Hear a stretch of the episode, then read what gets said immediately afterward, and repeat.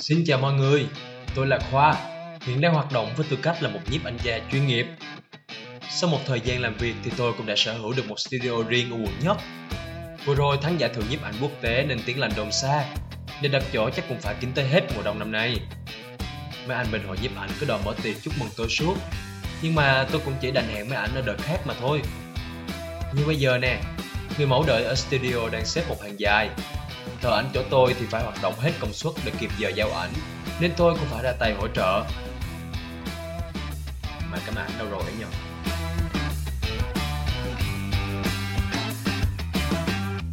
Khoa!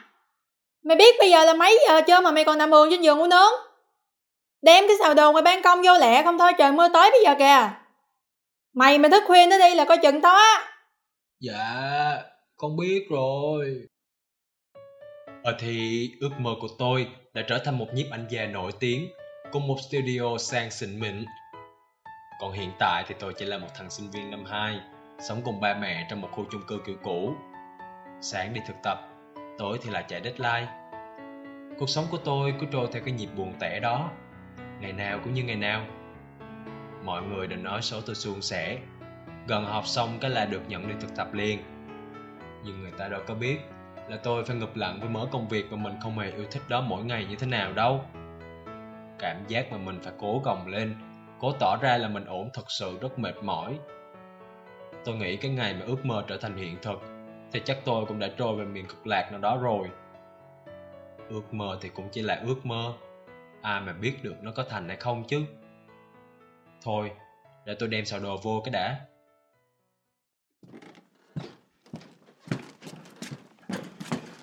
Ủa? Cái áo mình mới phơi đây mà đi đâu mất rồi ta? Gì kỳ vậy? Má ơi má! Má có thấy cái áo khoác con phơi ngồi xào... Khoa ơi! Một giọng nói trong trẻo như dòng suối mùa hạ len lỏi vào sâu trong trái tim tôi. Mọi thứ xung quanh như dừng lại. Bên dưới chiếc chuông gió đang đung đưa, một cô gái nhỏ nhắn với hai bím tóc mềm mại đứng cạnh bên dàn hoa giấy trắng phớt hồng, nở một nụ cười thiệt tròn. Khoảnh khắc ấy tôi thấy nắng tháng 7 còn ngọt hơn cả những cây kẹo bông tôi thường ăn hồi bé nữa. Phải áo của Khoa đây không? Chắc là gió mạnh quá nên mới bay sang nhà Nhã. Nhã vừa giặt sạch lại rồi, gửi lại cho Khoa nè. Cảm ơn Nhã nhiều nha. Hôm nay nắng lên thật nhiều. Tôi thấy bóng những bông hoa giấy đậu lại trên bờ vai Nhã. Nắng mùa hè bỗng nhiên thật đẹp, thật sự rất rất đẹp.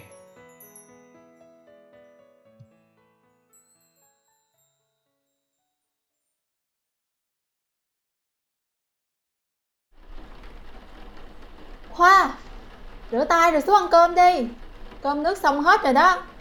Dạ, con xuống liền. Tôi cũng không biết mình trở lại phòng bằng cách nào, chỉ biết trái tim mình đã rung lên thật nhiều vì Nhã. Cô bạn hàng xóm ở sát vách đã 3 năm. Hương nước xả vải thơm mùi nắng ấm động lại trong không khí, chợt khiến tôi tỉnh mộng trong cơn say. Nhưng mà Nhã không thích mình, tôi tự nhủ. Làm sao mà Nhã có thể thích tôi được chứ? Một thằng sinh viên quen không có nổi một thành tựu trong đời. Lương tháng thì chỉ lèo tèo 3 cọc 3 đồng. Nhịn ăn nhịn uống mãi mới đủ tiền mua một cái máy ảnh second hand. Có một dạo, tôi hay phủ nhận rằng mình thích Nhã, cũng chẳng hiểu vì lý do gì. Có thể là sợ bị từ chối nên tôi cũng chỉ dám thích nàng thầm lặng như thế thôi. Đã rất nhiều lần, tôi tìm vội một cái lý do để kiếm cớ ra ban công khi nghe tiếng lách cách từ cánh cửa phòng Nhã. Cũng chỉ đã nói xin chào và nở một nụ cười có phần gượng gạo với người mình thầm thích trong 3 năm qua. Mỗi ngày được nhìn thấy Nhã với tôi mà nói là những ngày hạnh phúc nhất trên thế gian này. Mà hình như... hôm nay canh mẹ nấu hơi ngọt thì phải.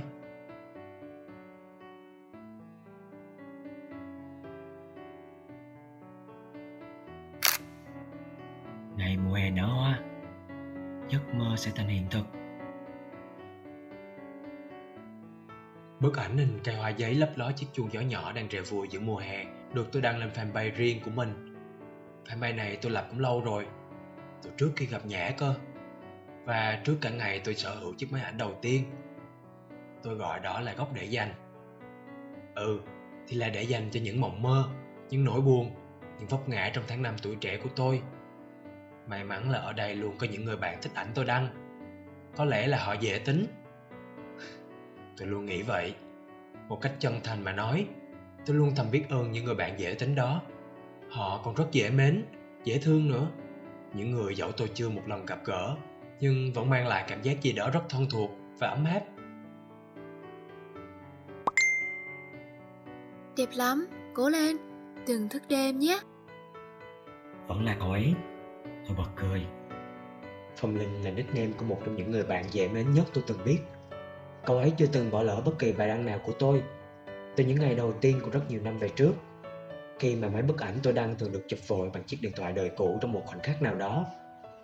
Phong Linh tuy không nhiệt tình bằng những người bạn khác, cũng không thao thao bất tuyệt thổ lộ, nhưng cậu ấy luôn ở đó, luôn để lại ở mỗi tấm ảnh là một lời khen, một lời động viên, hoặc đôi khi chỉ là mấy câu bông đùa vu vơ. Tôi cảm thấy Phong Linh ngoài đời hẳn là dịu dàng lắm. Mỗi lần nhìn thấy cậu ấy đều khiến tôi vững tin hơn với lựa chọn của chính mình.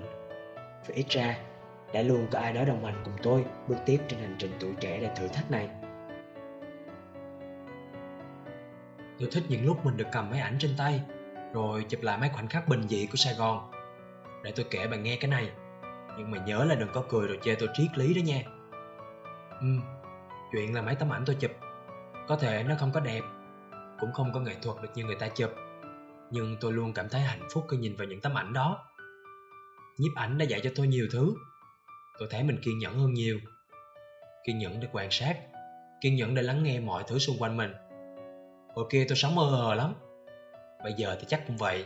Nhưng mà tôi tin là chụp ảnh ít nhiều gì đó thì cũng đã giúp cho tâm hồn mình dịu dàng hơn. Nghĩ cũng hay ha. Mọi người ở góc để dành có vẻ khá thích câu chuyện đằng sau những tấm ảnh. Những câu chuyện không đầu không cuối, thỉnh thoảng có phần vụng về trong trải nghiệm của một đứa trẻ lần đầu bước vào thế giới của những người đang tập trưởng thành. Có lẽ họ cũng là những người trẻ như tôi. Và góc để dành là một bộ ảnh ký ức lưu giữ lại những dại khờ, mơ mộng và va vấp của những tháng năm tuổi trẻ đang từ từ tập lớn. Vậy là góc để dành cũng đã có hơn 8.000 lượt like. Những người bạn dễ thương vẫn thường hay dành lời cảm ơn cho góc để dành. Có lẽ là chúng tôi được cùng hàm ơn cuộc đời vì đã trở thành một phần ý nghĩa nào đó trong tâm khảm của nhau. Cũng nhờ góc để dành mà tháng trước tôi nhận được lời mời hợp tác từ một studio nhiếp ảnh nhỏ. Dù chúng tôi đã dành ra rất nhiều tâm sức và thời gian, nhưng tiếc là bộ ảnh đó lại không thành công như mong đợi. Cảm giác có chút gì đó hụt hẫng, chênh vênh khó tả lắm. Điều mà phần nào an ủi tôi sau đó, có lẽ là cảm giác dễ chịu khi được cầm trên tay chiếc máy ảnh và có thêm vài người bạn cùng chia sẻ sở thích với mình.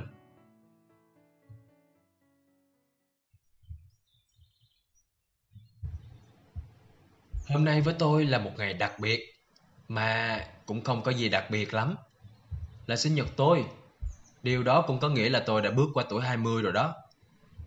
Mới sáng sớm tôi đã nhận được lời chúc mừng tuổi mới của má. Đọc dòng chữ mừng sinh nhật mà nắn nót ghi trên tờ lịch tường mà thấy thương má nhiều lắm. Má cứ đùa là già rồi, nên lẫn, mau quên. Vậy đó, rồi má cười khà khà. Tôi biết là má đang cố nói đùa để che đi nỗi lo của mình, nhưng mà thiệt ra thì không phải vậy. Dạo này má hay quên lắm. Tự nhiên nghĩ thương má quá chừng.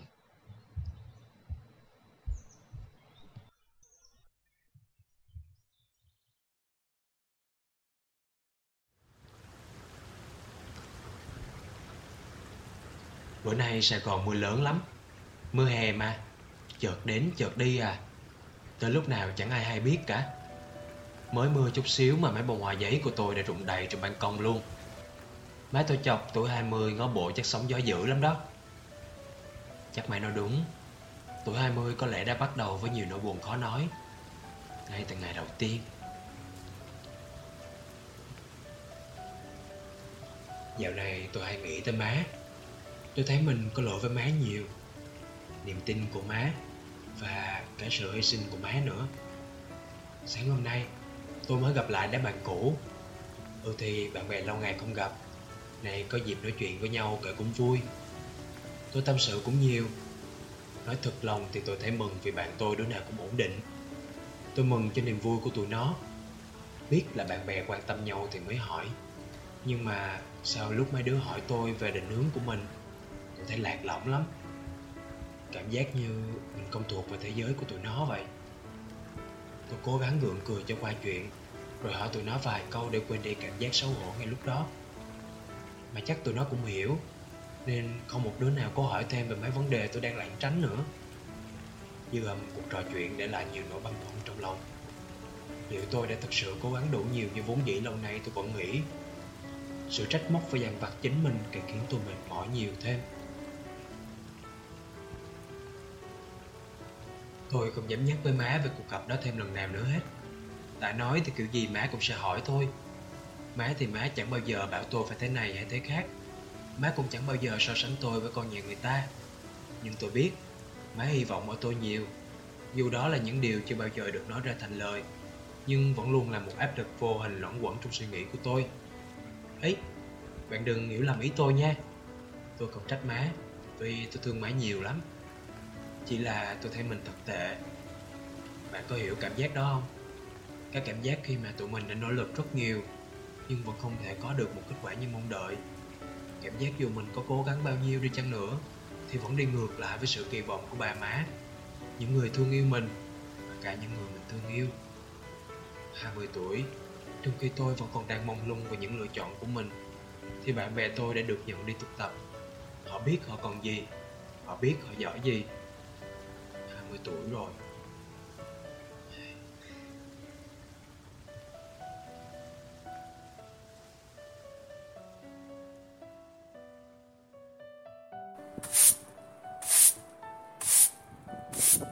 Mặc dù tôi rất ghét những lúc phải đi quét lá trên ban công sau mỗi cơn mưa lớn của Sài Gòn, nhưng mà tôi vẫn thích mấy ngày trời mưa lắm. Nhất là cảm giác dễ chịu khi trời đã tạnh hạt. Những lúc như vậy, tôi thường mang ghế ra ban công ngồi học bài. À, thật ra thì tôi đã đọc truyện linh tinh đồ nhiều hơn. Mà hết mưa rồi kìa. Chắc vũ trụ đã nghe được cuộc trò chuyện của tôi với bạn rồi đó. Chúc mừng sinh nhật Khoa. Nhã đứng đây nãy giờ mà Khoa không biết luôn hả? Đang ngẩn người gì đó. Lúc đó tôi đơ luôn. Chưa kịp nói gì thì Nhã đã đặt vào tay tôi một ổ bánh bông lan trứng muối thơm lừng. Tặng Khoa nè. Nhã tự nướng đó. Hơi chế một xíu nhưng mà vẫn ngon lắm. Tôi cố giữ cho giọng mình thật bình tĩnh để che đi sự bối rối trong đôi mắt, mặc cho trái tim phản chủ đang nhảy điệu lambada trong lòng ngực. Rất nhiều suy nghĩ lộn xộn trong đầu tôi lúc này. Tôi trộm nghĩ, có phải là Nhã cũng hơi thích tôi rồi đúng không? Mà lỡ không phải như vậy thì sao? Khoa cảm ơn. Khoa ước gì đi? Nhìn thoáng gương mặt Nhã, trông cô ấy có vẻ rất vui và mong đợi. Có lẽ đó chỉ là cảm giác của tôi thôi. Tôi có đọc đâu đó, đại khái người ta nói là khi bạn thích một ai đó thật lòng, bạn chỉ muốn kể hết cho người ấy nghe những bí mật mà mình luôn giữ. Nhã lặng im không nói, cũng không hỏi thêm gì. Nhưng trái tim tôi vẫn thôi thúc mình nói ra một điều gì đó. Tôi kể cho Nhã nghe về những nỗi lo của mình. Chuyện tôi làm má buồn, chuyện học hành, chuyện đi thực tập, kể cả những giấc mơ gần đây nữa. Những giấc mơ mà tôi được trở thành một nhiếp ảnh gia chuyên nghiệp. Có đôi lúc, cảm giác bị tổn thương sau lần khởi động đầu tiên làm tôi đầu đáu hoài nghi về chính bản thân mình. Liệu rằng mình có đủ năng lực để tiếp tục chặng đường nhiếp ảnh đó hay không? Khoa, cậu đã thử một lần tin vào bản thân mình chưa? Tôi không trả lời Nhã, nhưng tôi tin Nhã sẽ thông cảm cho mình. Chắc cũng lâu lắm rồi, tôi không còn nhớ những cảm giác tự hào về bản thân mình nữa. Cái cảm giác khi mà mình đạt được một thành tựu gì đó, cũng không hẳn là thành tựu. Ý tôi là cái cảm giác kiểu như mình cảm thấy mình đã cố gắng nhiều, cũng xứng đáng nhận lời khen cho những nỗ lực vừa qua. Cảm xúc thật sự rất khó tả. Chẳng hiểu sao tôi cứ nghĩ tới hình ảnh của chính mình trong những giấc mơ đêm kỳ lạ ấy. Tôi đã chạy rất nhanh về phía trước trên đại lộ của những ước mơ, háo hức chờ đợi những tiếng tách tách vang lên giòn giã của một tia sáng nào đó lóe lên từ chiếc máy ảnh. Dù chỉ là trong phút chốc thôi cũng đủ làm tôi vui sướng cả ngày. Nhiếp ảnh! Chẳng phải tôi đã hét lên thật to như thế trên đại lộ giấc mơ đêm đấy hay sao? Giá mà có thể ở mãi trong giấc mơ thì tốt biết mấy. Không còn phải lắng lo giữa những lựa chọn. Tôi chỉ sống với ước mơ của mình. Chỉ cần như thế thôi.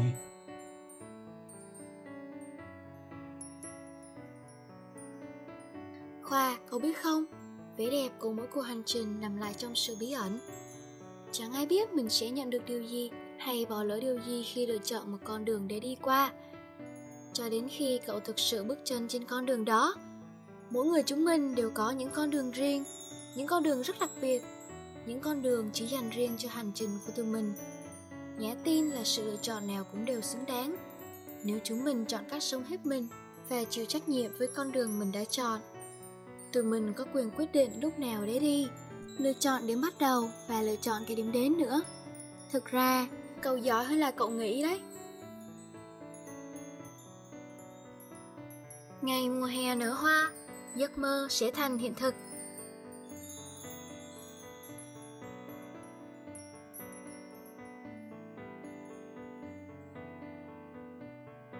Tôi bước vào phòng mình, đóng cửa lại rồi nằm ngẩn ngơ một lúc.